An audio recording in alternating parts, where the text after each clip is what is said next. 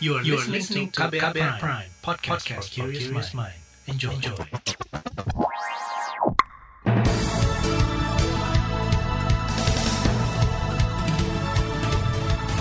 Selamat pagi, saudara. Senang sekali kami bisa menjumpai Anda kembali melalui program Buletin Pagi untuk edisi hari ini, Selasa 28 September 2021 bersama saya Agus Lukman.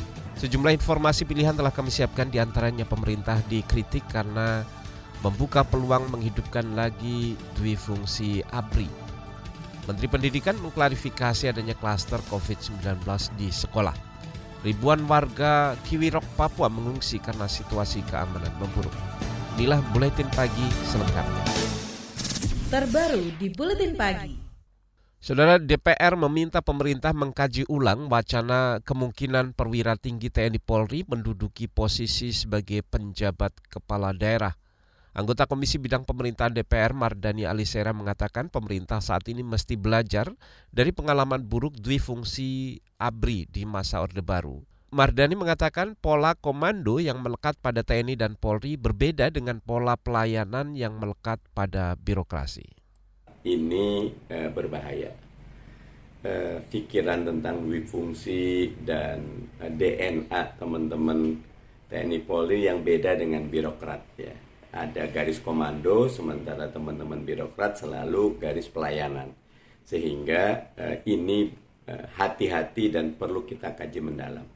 Anggota Komisi Bidang Pemerintahan di DPR Mardani Alisera menambahkan penunjukan perwira TNI Polri sebagai penjabat kepala daerah berbahaya bagi stabilitas dan pelayanan publik. Ia menyarankan pemerintah memilih sementara penjabat dari kalangan birokrat. Saudara, lebih dari 270 kepala daerah akan berakhir masa jabatannya di tahun 2022 dan 2023 mendatang atau sebelum pelaksanaan Pilkada serentak 2024, termasuk di antaranya 24 gubernur.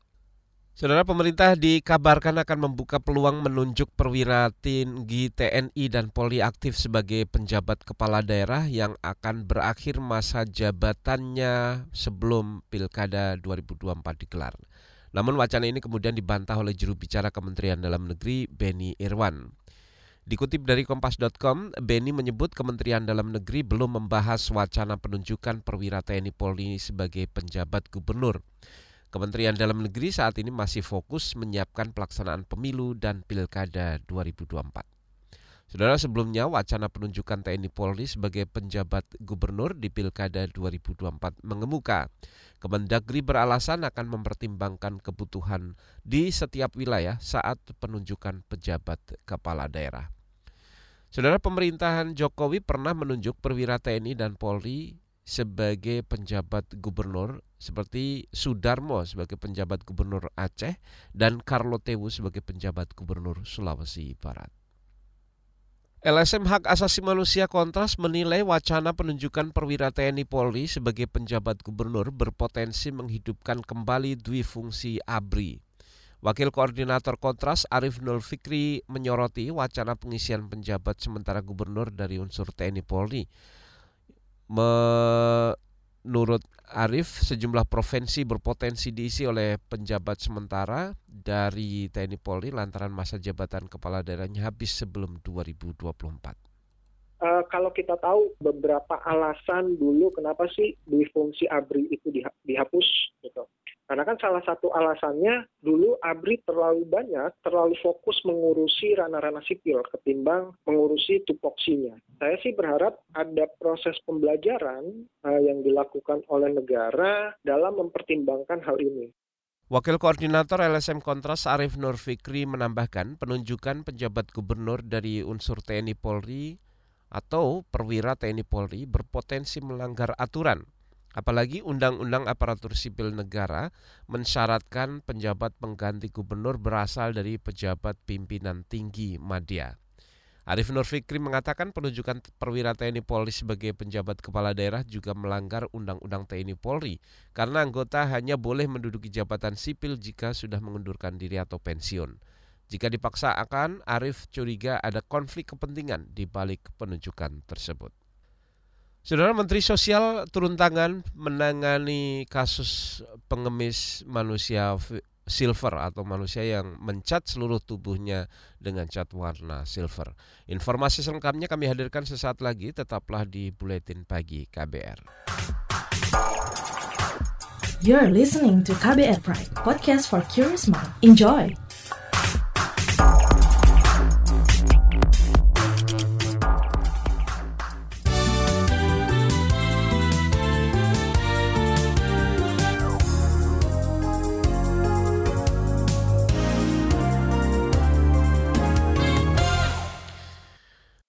Menteri Pendidikan dan Kebudayaan Nadiem Makarim mengklarifikasi adanya temuan 2,8 persen klaster COVID-19 di sekolah saat pandemi COVID-19. Nadiem mengatakan angka ini merupakan akumulasi dari jumlah penularan di sekolah selama pandemi terjadi sejak tahun lalu.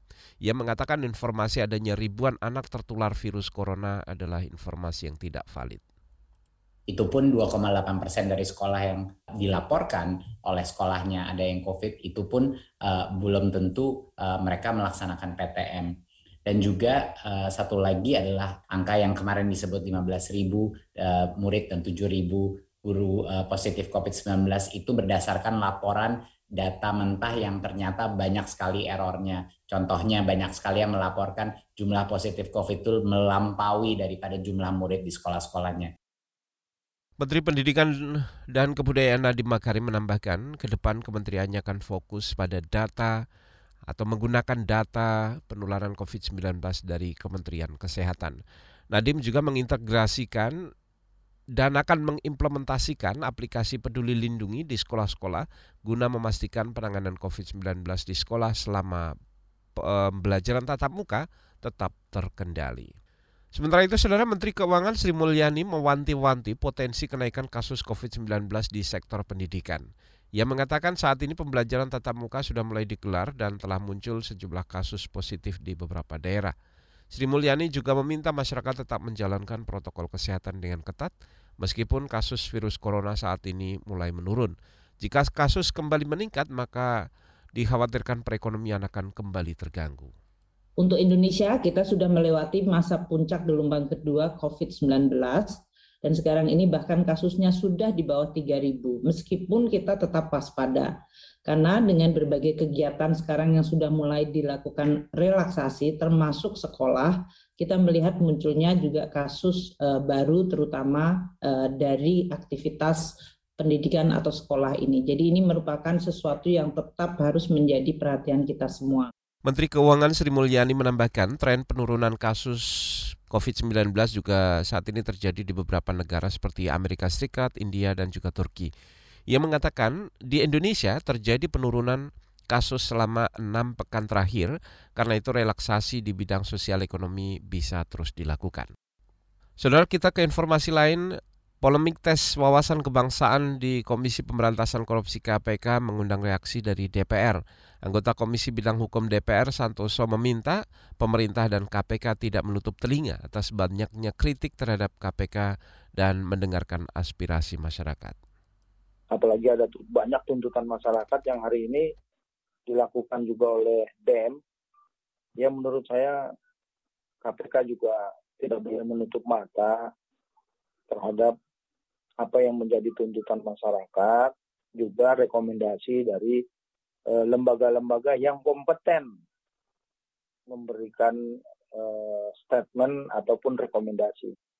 Anggota Komisi Bidang Hukum DPR Santoso mengatakan sebelumnya sudah ada rekomendasi dari Lembaga Ombudsman RI dan juga Komisi Nasional Hak Asasi Manusia yang menyebut ada masalah dalam proses pemecatan pegawai KPK yang tidak lolos tes wawasan kebangsaan. Kemarin saudara ratusan mahasiswa berunjuk rasa di depan gedung KPK.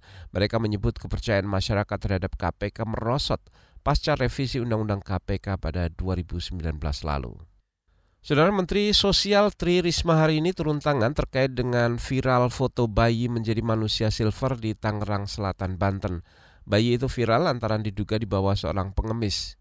Maksud kami, maksud kami dibawa oleh seorang ibu untuk mengemis di jalan. Risma mengklaim telah membawa bayi dan ibunya itu ke balai milik Kementerian Sosial. Tapi sekarang sudah ada di balai kami, si anak dan ibunya. Nah nanti kita akan lakukan pemberdayaan untuk ibunya supaya ibunya tidak harus meninggalkan anaknya satu, namun dia bisa berusaha.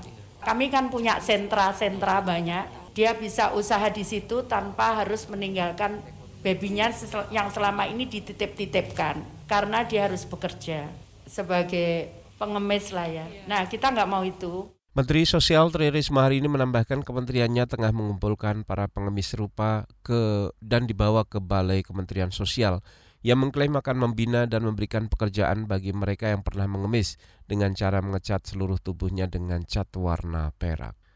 Kita ke informasi olahraga. Tim bulu tangkis Indonesia kembali meraih kemenangan dalam turnamen bulu tangkis bergu Piala Sudirman dengan menundukkan tim Kanada. Indonesia memastikan kemenangan 3-2 atas Kanada melalui ganda Rino Rivaldi dan Pita Haningtyas Mentari. Mereka menang di partai terakhir atau penentuan dalam dua dalam atau partai penentuan dan dengan kemenangan dua set langsung. Pada partai terakhir grup C Piala Sudirman Indonesia akan menghadapi Denmark.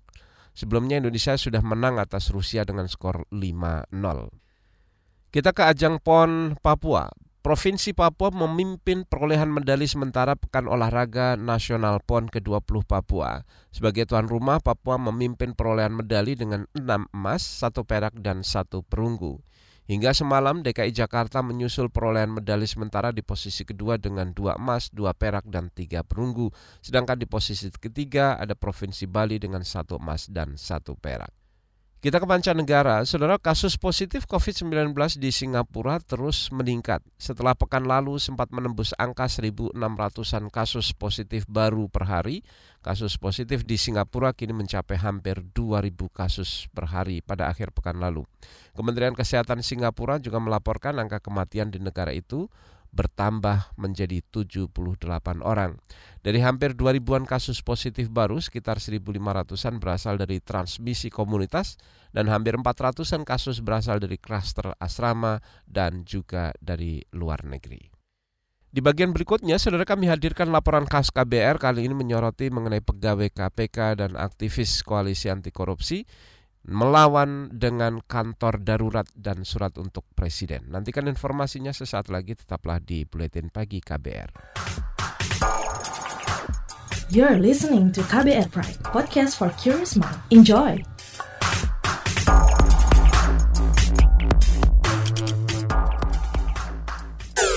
Commercial break.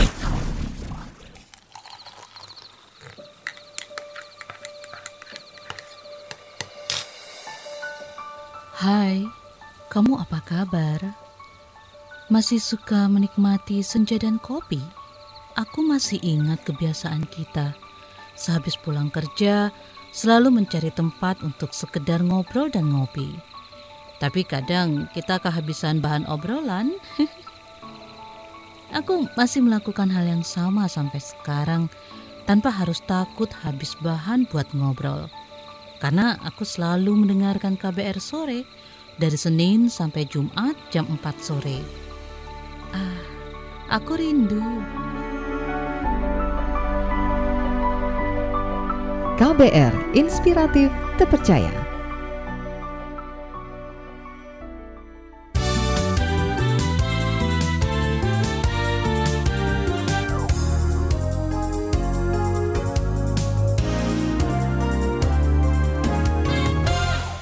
Anda masih bersama kami di Buletin Pagi KBR. Saudara, dua pekan lalu para pegiat anti korupsi memasang meja kursi di depan gerbang kantor lama Komisi Pemberantasan Korupsi KPK. Mereka menyebut itu sebagai kantor darurat pemberantasan korupsi. Lalu untuk apa kantor darurat itu diadakan? Berikut laporan khas KBR dibacakan Aika Renata. Poster besar terpampang di depan pintu gerbang gedung lama Komisi Pemberantasan Korupsi KPK. Tulisannya, berani jujur, pecat. Ada juga meja, beberapa kursi lipat, serta dua kotak besar dengan tulisan surat untuk presiden. Ini merupakan kantor darurat pemberantasan korupsi yang dibuat sederhana oleh Koalisi Masyarakat Anti Korupsi. Kantor ini buka tiap Selasa dan Jumat sore. Perwakilan masyarakat sipil dari LSM Anti Korupsi Indonesia ICW Kurnia Ramadana mengatakan, Kantor darurat ini menjadi simbol perlawanan dan kegelisahan pegawai-pegawai berintegritas yang akan dipecat 30 September. Puluhan pegawai itu dipecat karena tidak lolos tes wawasan kebangsaan TWK. Masyarakat sipil membentuk kantor itu dan nantinya satu minggu dua dua kali satu minggu kantor itu akan didatangi oleh perwakilan dari sejumlah elemen masyarakat menyuarakan soal perlawanan terhadap kebijakan pimpinan KPK sampai nanti pada tanggal 30 September hari akhir pegawai KPK jika tidak ada tindakan dari presiden. Sebagian orang menganggap polemik tes wawasan kebangsaan selesai dengan adanya putusan Mahkamah Agung dan Mahkamah Konstitusi. Namun, para pegawai yang dipecat, para pegiat anti korupsi, akademisi hingga guru besar menganggap sebaliknya. TWK penuh masalah. Setidaknya itu didukung temuan segudang masalah oleh Ombudsman dan Komnas HAM. Dalam orasinya, salah satu penyidik KPK yang segera dipecat Novel Baswedan mengatakan KPK saat ini dipimpin orang-orang yang berani melawan hukum. KPK bukan milik pimpinan KPK saja, tapi milik semua rakyat Indonesia. Ketika pimpin, KPK dipimpin oleh orang yang berani melanggar hukum, yang berani menantang hukum, bahkan saya bisa menduga setidak-tidaknya berani merasa di atas pemerintah, ini suatu hal yang luar biasa. Bagaimana mungkin ada penegak hukum yang bisa kita harapkan ketika yang bersangkutan adalah orang-orang yang berani melawan hukum. Kantor darurat di depan gedung KPK itu beroperasi sejak 17 September lalu. Fungsi jangka pendek kantor darurat ini adalah memberikan advokasi dan dukungan kepada 56 pegawai KPK yang dipecat akhir bulan ini. Salah satu yang turut menyuarakan dukungan adalah Lembaga Bantuan Hukum LBH Pengurus Pusat Muhammadiyah. Kepala Bidang Litigasi LBH Muhammadiyah, Gufroni mengatakan, mereka datang memberikan bela sungkawa atas matinya KPK.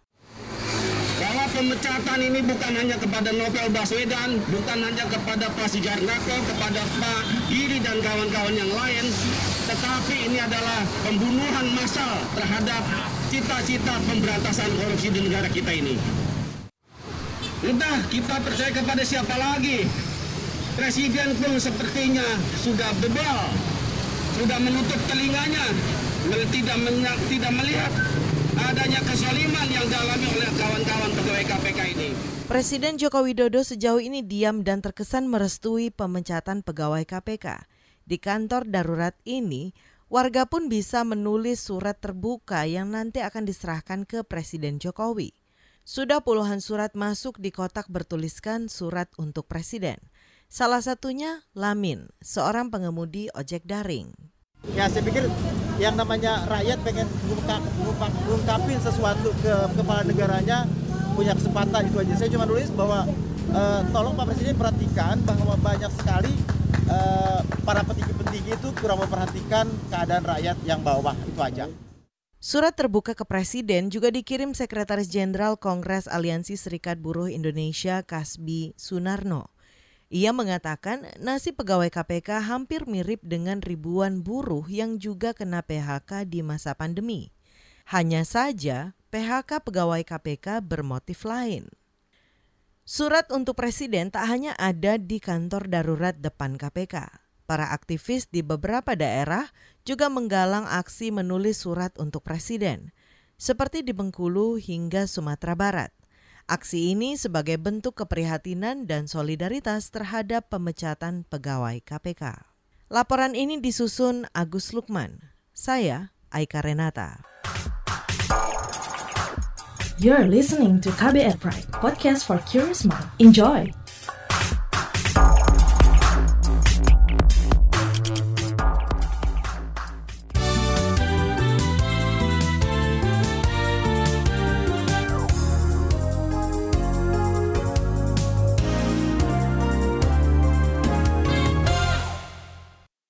Saudara inilah bagian akhir buletin pagi KBR.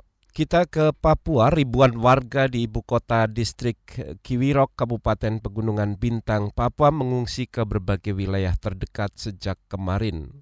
Menurut Bupati Pegunungan Bintang, Spei Bidana, warga mengungsi karena situasi di Kiwirok tidak kunjung kondusif pasca penyerangan kelompok bersenjata pertengahan September lalu. Dalam penyerangan itu, kelompok bersenjata membakar fasilitas umum dan menganiaya tenaga kesehatan. Ya kalau untuk ibu kota itu kurang lebih seribu. Tadi yang 400 ini ada di Obi, terus ada sekitar 100 sudah di Oksibil, terus yang lain itu ada di Oksebang, terus ada yang masih di hutan, sehingga diperkirakan itu sekitar seribu. Dan masyarakat sudah tidak ada di kota. Tapi ada beberapa kampung ada di bagian timur itu, dengan di bagian utara itu Bupati Pegunungan Bintang Papua Spai Bidana mengklaim saat ini wilayah Kiwirok sudah kondusif dan gangguan keamanan dalam dua pekan terakhir hanya terjadi di distrik Kiwirok karena daerah itu diduga merupakan basis kelompok bersenjata. Kita ke Jawa Tengah, saudara warga di Desa Tayem Timur, Kecamatan Karangpucung, Kabupaten Cilacap, kini tidak lagi mengalami krisis air bersih setelah embung pangkalan beroperasi. Embung ini bisa menampung lebih dari 20 ribu meter kubik air. Kepala Balai Besar Wilayah Sungai Citandui, Bambang Hidayah mengatakan embung itu menampung air dari Sungai Pangkalan sebagai sumber air untuk air baku dan untuk irigasi. E, hasil survei kami itu sawah yang ada itu 20 hektar. Uh, itu yang sudah sudah berfungsi maksudnya ya. 25 hektar. Uh, ada yang secara potensi lebih dari itu. Tadi Ibu Nanti sampaikan sekitar 50 hektar. Yang jelas bahwasanya kami sudah uh, menyiapkan menyediakan sumber air ini di antaranya untuk air baku. Air baku ini tadi sudah saya sampaikan di sana juga 6,3 liter per detik. Jadi secara kasar bisa sampai untuk 5.000 jiwa Kepala Balai Besar Wilayah Sungai Citandui Bambang Hidayat mengatakan sebelumnya warga selalu mengalami krisis air bersih saat musim kemarau. Dengan embung ini warga diharapkan tidak khawatir dengan adanya kekeringan karena sistem pipanisasi akan mengalirkan air tanah dan hujan ke rumah-rumah warga. Nantinya embung juga diproyeksikan menjadi objek wisata desa. Kita ke Jawa Timur, Saudara Badan Urusan Logistik Bulog Jawa Banyuwangi, Jawa Timur menyerap 17-an ribu ton gabah dari petani di musim panen raya kedua tahun ini. Kepala Bulog Banyuwangi Jusri Pake mengatakan jumlah serapan ini naik 120 persen dari realisasi penyerapan tahun lalu yang hanya 8 ribu ton. Biasanya kami butuh beras yang sifatnya premium, tapi itu hanya kita di sini baru 200 tonan. Yang kita beli harga 9.500 tergantung dari pasar pada saat hampir saya lupa kan bulog sekarang itu ada dua kegiatan satu kegiatan komersil itu satu kegiatan komersil. Kepala Bulog Banyuwangi Justri pakai menambahkan saat ini stok beras di Banyuwangi mencapai 22 ribu ton lebih dan stok ini cukup untuk memenuhi kebutuhan masyarakat Banyuwangi hingga tahun depan. Saudara, informasi tadi menutup jumpa kita di Buletin Pagi hari ini. Pantau juga informasi terbaru melalui kabar baru situs kbr.id, Twitter kami di akun @beritaKBR dan podcast di alamat kbrprime.id. Akhirnya saya Agus Lukman, kami undur diri. Salam.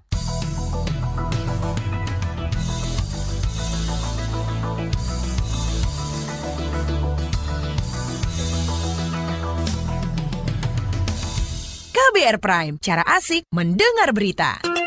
KBR Prime, podcast for curious mind.